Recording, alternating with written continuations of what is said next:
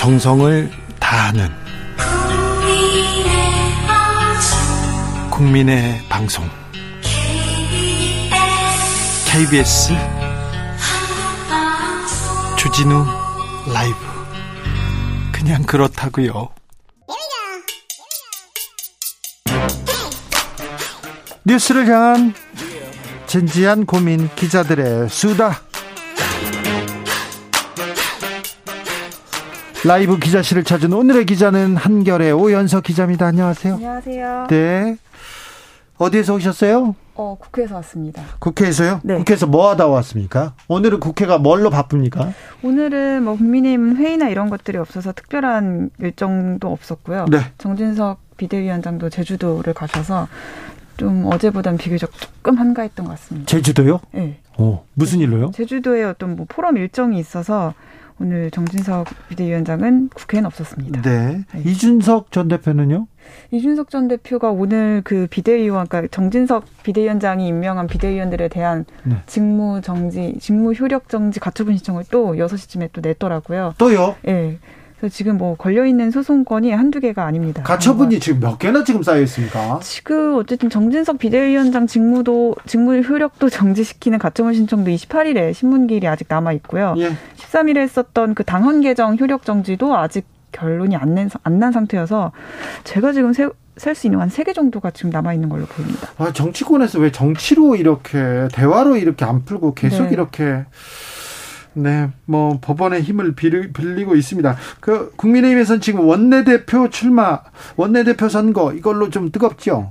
어, 안 뜨거웠는데 오늘부터 좀 뜨거워지는 모양, 모양새입니다. 10, 19일에 의원총회에서 새 원내대표를 뽑기로 했는데 오늘 그 이용호 의원이 처음으로 출마 선언을 하면서 이제 스타트를 끊었는데요. 이분 민주당 출신이고요. 그렇습니다. 호남 출신이고요. 네. 아, 뭐 윤석열 대통령 만들기에 나섰지만 친윤이라고는 할 수 있지만 아주 또 친하지도 않은 것 같고요. 합니다. 네. 개인적인 뭐 인연이나 이런 거는 없, 없지만 뭐 아- 아시다시피 친윤석열계 의원 모임이었던 민들레 창립을 주도하는 등뭐 예. 친윤계 의원으로 꼽히기는 하는데요. 네. 본인의 그 말씀하셨던 그런 지역 구도를 타파하는 중도 확장성을 강조했고 뭐 윤 대통령과 소통했냐 이거 이번에 출마하면서 소통했냐는 질문에는 하지 않았다라고 얘기를 했습니다. 그런데 그래도 다른 의원들하고 얘기 해봤겠죠. 그렇죠. 또 그 의원들의 표를 받는 거니까. 네, 그렇습니다. 그런데 주호영 전 비대위원장 원내대표로 추대하자 이런 주장 권성동 어, 전 원내대표를 비롯한 네. 많은 사람들이 좀 주장하지 않았습니까? 네, 특히 그 아까 얘기했던 친윤계 의원들 사이에서 이런 주장이 좀 많이 나오는 걸로 어, 얘기가 나오고 있는데요. 권성동 뭐- 원내대표였죠. 네. 예. 근데 사실 이게 지금 이용호 의원이 출마를 했기 때문에 후보군이 이제 생긴 거기 때문에 뭐 합의 추대로는 사실상 어려운 상황이고요. 어, 지금 어쨌든 당이 혼란스럽다 보니까 이걸 안정적으로 수습하기 위해서는 원내대표를 역임했던 주호영 의원이 어, 이제 신임 원내대표로 합의 추대하는 게 낫겠다 이런 의견이 이제 제기가 됐었는데 근데- 사실 뭐 이제 아니 근데 도로 주호영 그런 그 얘기가 나올 거 아니에요. 그러면 어, 그럴 수도 있죠. 근데 당내에서는 사실 좀 어, 웃지 못할 이야기이긴 하지만 할 사람이 없다라는 얘기가 더 많습니다. 아니 도로 주호영 얘기 나오면 이거 왜 정치인들이 왜 이렇게 상상력이 이렇게 없어요? 빈곤합니다. 자, 네. 왜 이렇게 후보가 없어요? 그 이제 의원들 사이에서도 지금쯤이면 선거 운동이 활발하게 좀 나타나야 되는데 네. 뭐 전화도 안 오고 되게 좀 조용하다라는 얘기가 있거든요. 왜냐면 예. 19일에 원내대표를 뽑으려면 또 17일까지는 후보자 등록을 해야 되는데 아직 한 명밖에 안 한 상태라서 그래서 방금 얘기했던 그런 주호영 추대설과 좀 관련이 있는 걸로 보이는데요. 뭐 윤한호 의원이라든지 권성동 의원 같은 이제 친- 친윤계 의원을 중심으로 주호영 추대설이 나오니까 어 이게 그럼 윤심인데 내가 괜히 출마를 했다가 좀 민망해지는 거 아닌가 이런 것 때문에 눈치를 보고 있는 좀 분위기가 감지가 됩니다. 네. 네. 국민의힘 의원들한테 네. 가서 좀 얘기를 좀 하세요. 음. 국민의힘은 어떻게 이렇게 민생을 챙길 거다. 음. 어떤 정책을 어, 이렇게 만들 거다. 이런 얘기를 좀 방송 인터뷰를 통해서라도 좀 하라고 하세요. 음. 저 국민의힘 의원들은 인터뷰도 안 하고요. 주장도 안 하고 다 사라졌어요. 없어. 그래 놓고 우리 주장을 받아들이지 않는다고 막 이렇게 비판해요. 음, 뒤에서 그렇죠. 보면 참 신기해요. 그분들. 그런 분들이 많다는 것도 좀 가서 얘기하세요. 왜 네. 당신들의 주장을 얘기하지 않고 왜 국민들이 왜 정부 여당 뭐 하고 있냐 민생 안 챙기냐 그 음. 얘기 계속 듣는데 뭐 하고 있냐고 좀 하세요. 네, 알겠습니다. 다음 만나볼 이야기는요. 네, 그 정의당이 노란 봉투법을 오늘 당론으로 발의를 했는데요. 네. 뭐 워낙 이제 뭐 요즘 뉴스에 많이 나오고 있는 이제 단어인데 네. 간단하게 설명을 하면 이제 노조의 단체 교섭, 쟁의 행위에 대해서 노조나 근로자에게 손해배상을 이제 기업이 청구할 수 없도록 하는 내용인데 정의당은 기존 내용에 더해서 그 법 적용 대상을 뭐 플랫폼 노동자까지 확대하는 내용의 그런 개정안을 발의를 했습니다. 네. 여기에는 또 민주당 의원들 46명도 함께 동참을 했고요. 어, 뭐, 근데 지금 뭐 민주당이나 정의당에서 이렇게 법안 발의에 좀 적극적으로 나서고 있는데 반해서 정부 여당은 좀 미온적 태도를 보이고 있는 상, 상황입니다. 오랜만에 정의당의 이름을 들었습니다. 그렇습니다. 노란봉투법 여기에서. 네. 어, 다시 이제 좀 위상을 되찾을 수 있지 않느냐 이런 움직임을 통해서 뭐 이런 얘기가 나오고 있는데요. 최근에 뭐 당 내홍이나 또 그런 위기 속에서 의제 설정 능력이 실종됐다 뭐 이런 얘기도 많이 나왔었는데 이번에 이 노란봉투법 통과의 당력을 다 걸어서 원내에 좀 유일한 진보 정당으로서 존재감을 되찾을 수 있지 않을까. 뭐 노동 계의 또 지지 기반을 좀 더 확충하는 그런 쪽으로도 갈 수 있지 않을까라는 뭐 기대 이런 것들이 나오고 있습니다. 노동계가 문제가 생기면 정의당으로 안 갑니다 요새. 음, 그런 네. 아, 목소리가 이제 안에서도 네. 나오고 있죠. 어, 사회적 약자를 위해서 정의당이 가장 열심히 뛰었다 이렇게 생각하고 저도 그렇게 생각하는데 네. 지금은 사회적 약자들도 정의당한테 안 갑니다. 음, 정의당이 좀 뼈 아프게 생각해야 될 것 같습니다. 지금 있는 그 비례대표 의원들 다 그만둬라. 이 이런 투표가 있었잖아요. 그 네. 그 이후에 뭐가 달라졌냐 얘기 나오는데 음. 자 노란 봉투법을 들고 정의당이 나왔습니다. 어떻게 달라지는지 네. 다시 어, 이게 떠나간 떠나간 민심을 좀 얻을 음. 건지 좀 음. 지켜볼까요? 네, 민주당을 좀 강하게 좀 압박하고 있습니다. 정의당이. 네, 민주당에서 감사원법 개정안 발의했네요. 네, 어제 신정훈 의원이 발의한 건데요. 네. 내용은 이제 정, 감사원의 정치 보복성 감사를 증, 금지하는 내용입니다. 뭐 네. 최근에 지금 이제 감사원이 과거 문재인 정부에 대한 뭐 에너지 전환 정책, 코로나 백신 수급 관리 이런 것도 이제 감사 대상에 올리니까 정치 감사, 표적 감사라고 민주당에서 계속 비판을 해왔거든요. 네. 이런 움직임의 연장선 상에서 이번에 개정안을 낸 겁니다. 반발이 당연히 이제 국민의힘 쪽에서 나왔는데 특히 감사원장 출신의 최재형 의원이 오늘 기자회견을 열어서 헌법 체계 파괴라고 비판을 했습니다. 어, 지난 정부의 불법과 비리가 얼마나 많은지를 스스로 자인하는 것밖에 되지 않는다. 어, 뭐, 감사원이 이제 독립된 기관이기 때문에 대통령에게도 미리 감사 계획서를 제출해서 뭐 승인받거나 결과를 보고하지 않는다 이렇게 얘기를 하면서 이제 강하게 반, 반발을 했습니다. 네. 그런데 감사원이 네. 지금 음, 여러 감사에 나서고 있는데 네. 정치 감사다 이렇게 어, 비판이 따라온 거에 대해서는 최재형 의원이 좀 일차적으로 책임을 좀 져야 됩니다. 음. 감사원장을 하다가 정치권으로 바로 가면 그리고 감사원이 움직이면 이게 정치적으로 보이죠. 그리고 한쪽만 이렇게 하면 검찰도 마찬가지예요. 지금 윤석열 정부의 검찰을 어떻게 공정하다고 보겠습니까? 1차적 책임은 저는 검찰총장을 하다가 대통령으로 가버렸어요. 정, 정치권으로. 후배들을 그리고 임명합니다. 그리고 후배들이 나서서 이렇게 물론 법과 양심 국가를 위해서 이렇게 검찰권을 이렇게 발동해야죠. 수사를 해야죠. 그런데 정치적으로 좀 비춰졌습니다. 지금 윤석열, 최재형 이 두 분 때문에 검찰의 중립성, 어, 감사원의 독립성은 굉장히 조금 어, 의심받고 있다는 거 이 부분에 대해서는 최재형 의원이 좀 몇번 사과하고 어떻게 했다 어떻게 하든지 뭐 어떤 방법을 내놔야 되는데 이때 이렇게 나와가지고 헌법 체계 파괴다 이렇게 얘기하는 것이 조금 부끄럽지 않나 이런 생각도 해봅니다. 제 생각이에요. 네. 최재형 의원은 그렇게 생각하지 않을 겁니다. 네, 예. 자 개정안에 대해서는 찬반 의견 팽팽합니다.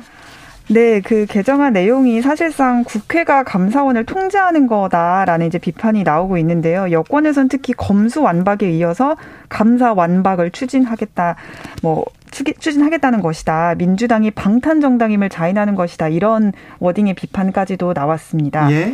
근데 이제 헌법상 대통령 소속 기관으로 되어 있는 감사원을 이제 국회 소속으로 이관하 는 이관해야 된다는 것 위반해야 된다거나 아니면 국회에서 감사원장 후보자를 추천해서 대통령이 임명해야 된다 이런 지적은 끊임없이 좀 나오긴 했었거든요. 네. 어, 최근에는 대통령제 권한 축소를 주장하는 그런 주장에서 뭐 이제 최소한 뭐 입법권, 인사 동의권, 감사권 이런 대통령의 권한을 의회로 옮겨야 된다 뭐 이런 지적도 나왔었고요. 해외에서도 보면 영국이나 독일, 뭐 외국의 경우에도 국회 감사원 통제 국회가 감사원을 통제하는 사례가 좀 다수 있었다고 합니다. 그래서 좀 팽팽하게 계속 토론이 이루어지지 않을까라는 생각이 듭니다. 네.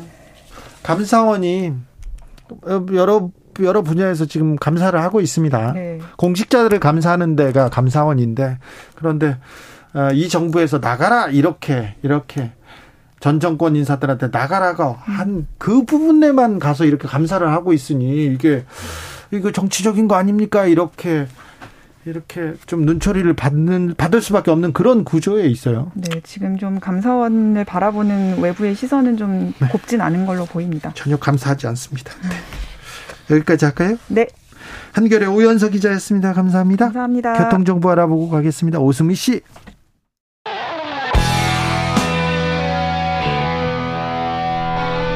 스치기만 해도 똑똑해진다. 드라이브 스루 시사 주진우 라이브.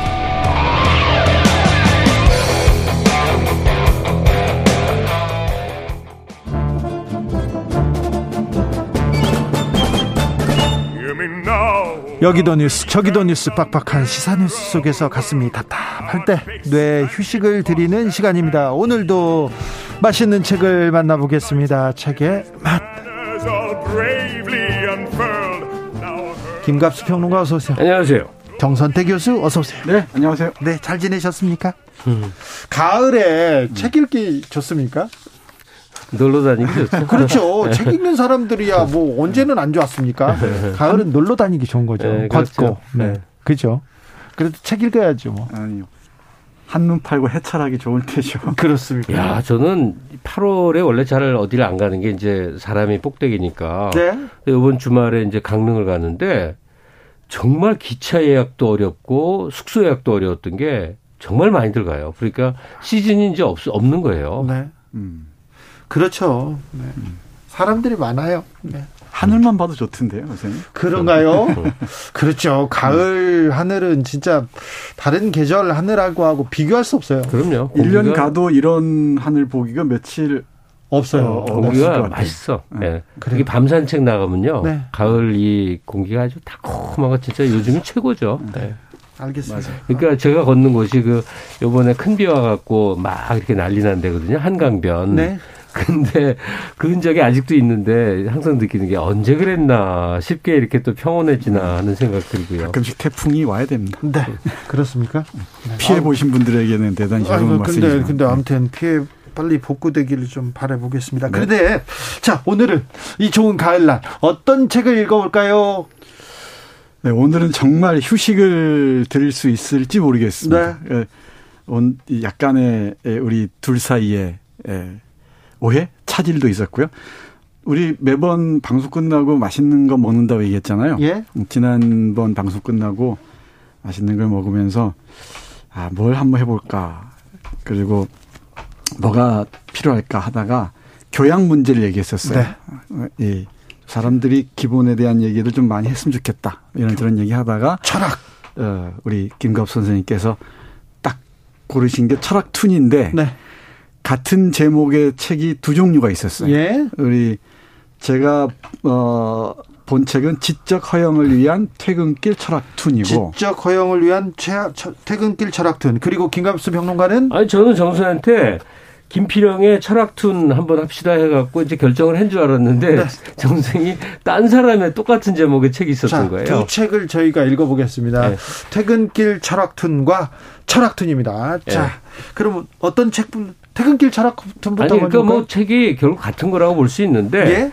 제가 선정한 김필영의 철학 2는 둘 다 이제 만화책으로 철학 개론서를 네. 쓴 건데 이제 그 어떤 그 개념 중심으로 쭉 철학 사를 엮은 거예요. 예. 예 탈레스에서 시작해서 뭐 알프레드 애들러까지. 음. 근데 지금 정생이 고른 책을 보니까 그거는 철학 인물론이죠. 인물사입니다. 인물사로. 네, 고대 네. 그리스부터 네. 시작해서 한나 아렌트, 미셸 푸코까지 에, 서양 철학 역사를 인물별로 네. 아, 흥미진진하게 정리한 책입니다. 프로타고라스 그리고 소크라테스 다 나옵니다 거기에. 네, 다 나옵니다. 네. 들어만 본 사람들 다 나옵니다. 우리가 아는 유명한 인물은 이런 음. 개론서에는 다 나오는데 그 약간의 좀 사족을 붙이면요. 그 우리가 이제는 거의 모든 사람이 초중고를 나오지 않습니까? 예. 한국인이면 다. 그러면 어디선가 이름은 들었고 무슨 유명한 얘기가 있어요. 근데 그게 뭔 얘기였지 이렇게 되는 거예요. 예컨대 뭐 니체가 신은 죽었다.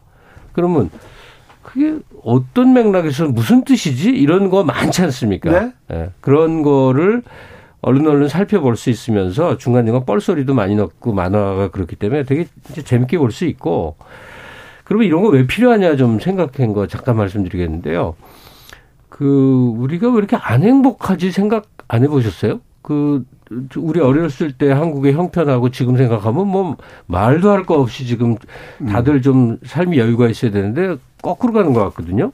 근데 그건 뭐냐면 삶이 이렇게 고단할까를 먼저 많이 생각한 철학자들이 있었는데 그 사람들의 생각을 조금씩 떠들어 보면 좀 나아집니다. 지금 우리가 그 불행감을 느끼는 게 뭐 내가 좀 경제력이 없다, 내가 학벌이 부족하다, 내가 신체적으로 뭐 키가 어떻다, 뭐 되게 이제 그런 이 비교해서 오는 건데 그런 문제를 안고 많이 고민한 사람들의 역사가 철학사거든요.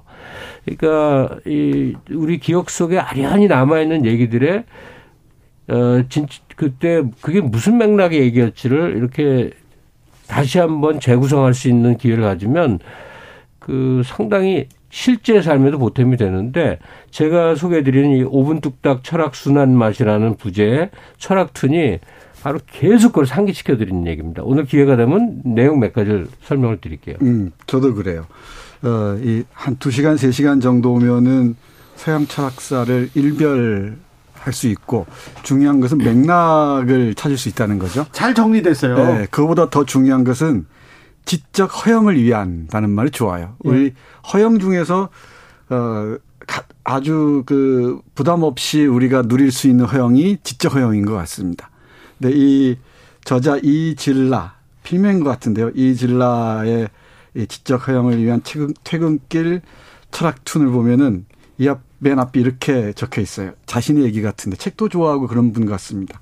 철학 세상에서 세상에서 가장 있어 보이고 세상에서 가장 무용한 학문.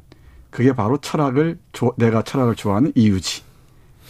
그 얘기하니까 생각나는데 우리가 덜 행복한 요인 중에 하나가 바로 음.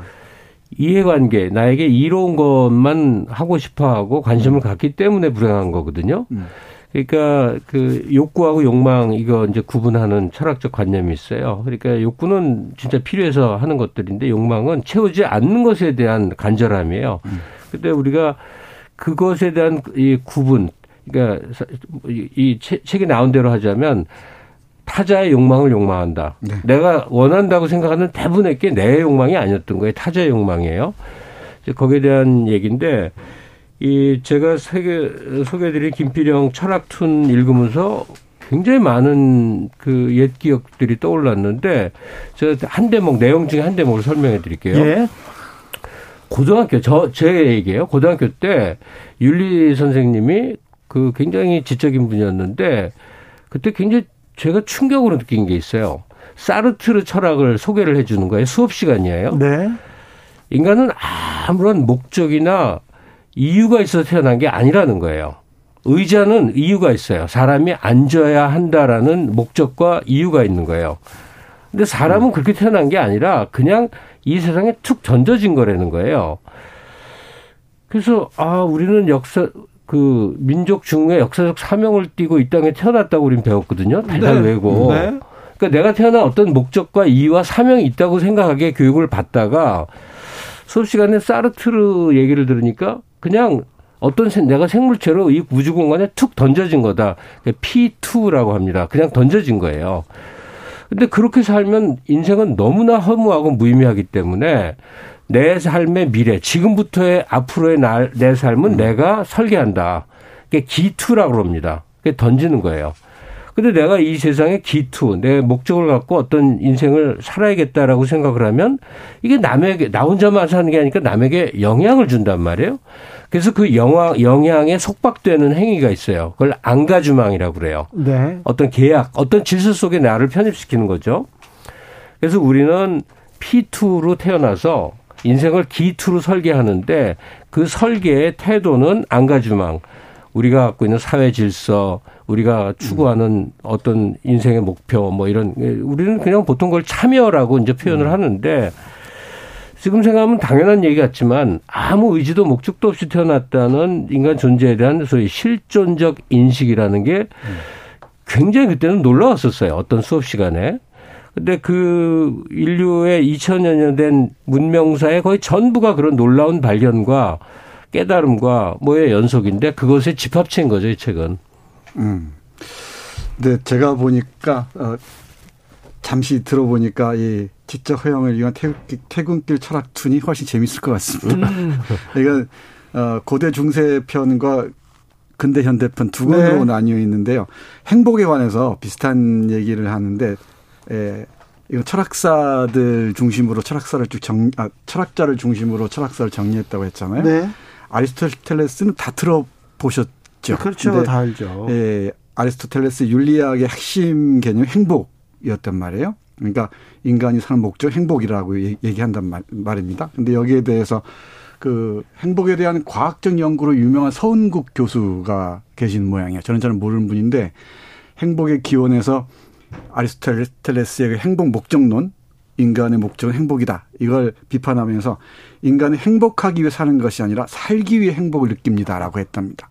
이 말이 딱 와닿는데 어, 이 김가우 선생님 얘기가 딱 이어지는 부분의 얘기가 이 저자가 이렇게 얘기를 해요. 그 받아서 우리가 민족 중흥의 역사 사명을 띠고 이 땅에 태어난 게 아닌 것처럼 인간은 행복하기 위해 태어난 것도 아니다. 행복은 어느 한 사람의 개인적 목표가 될 수 있을지는 몰라도 인간이라는 종의 모종 될수 없다. 그러면서 이 그 컷이 하나 있는데 적어도 난 행복을 위해 살고 싶지 않다.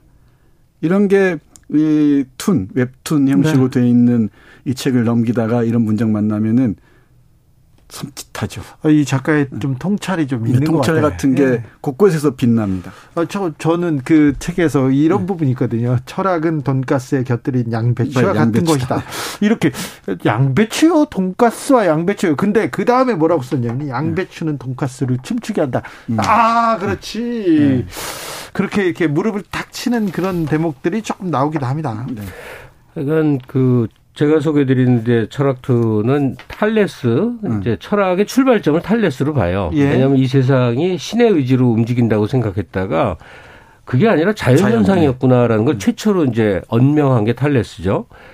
쭉 그래서 몇천 년, 이천 년 흘러와서 지금 마지막에 언급된 사람은 이제 토마스 쿤이라고 하는 과학 음. 철학자예요.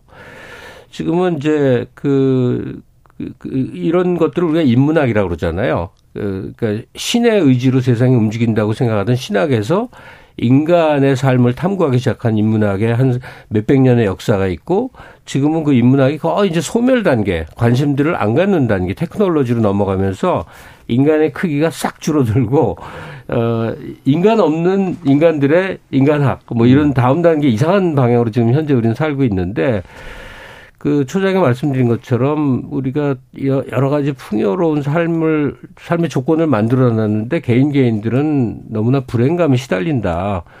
그랬을 때는 이런 많이 고민한 그 인본주의 여러 철학자들의 성찰에 대해서 무슨 얘기를 했던가를 깨닫는 건 참 필요한 거거든요. 왜냐하면 제가 이 책을 구해서 쭉 이 독서를 하는 동안에 엄청나게 즐거움과 그 깨달음 이게 많이 느껴졌었거든요. 예.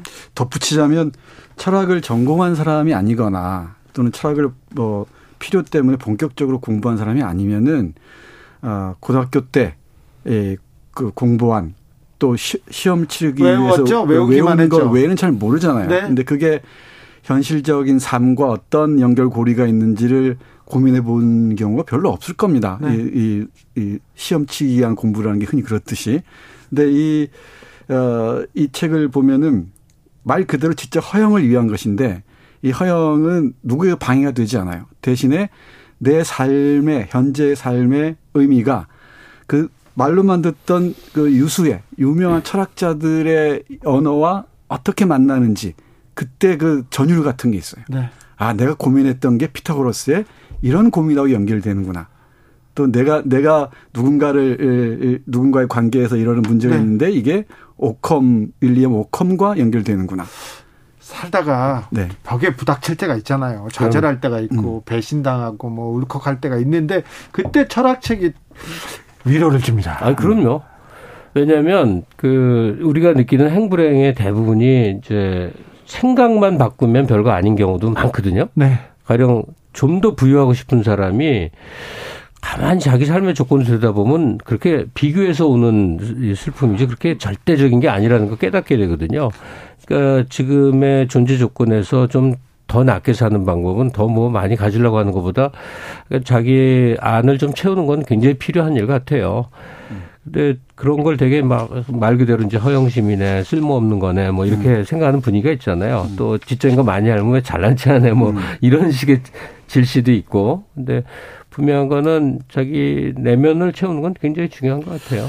이런 그 웹툰 형식으로 어, 구성된 이 철학사를 보면서 저는 그래요. 아, 이런 책을 보면 재밌게 잘난 척할 수 있겠구나. 아, 그래요? 그러니까 상대방을 불쾌하게 하는 잘난 척이 아니라 유쾌하고 즐겁게 잘난 척할 수 있겠구나 하는 그, 그런 생각을 했어요. 그리고 철학 전공을 하는 사람이 아니어서 그런지 수준이 우리 일반 독자들에게 네, 맞춰져 네. 있어요. 그래서 네. 그게 참 좋아요. 아. 근데 이게 우리 이제 외국 철학자들을 음. 주로 접하니까 생기는 슬픔이기도 한데 이 중학교부터 이런 관심을 이제 수업 시간에 받게 되는데 영원히 개론서입니다. 왜냐하면 네. 이 중요한 모든 철학자들은 저서가 있는데 그 접근하기가 엄청 음. 어렵습니다. 아까 네. 말한 사르트르도 존재한 무라는 책에서 그 베개만큼 두꺼운 음. 두 권의 책인데 저도 한번 읽어보려고 노력한 적이 있는데 아유. 거의 안 됩니다. 네.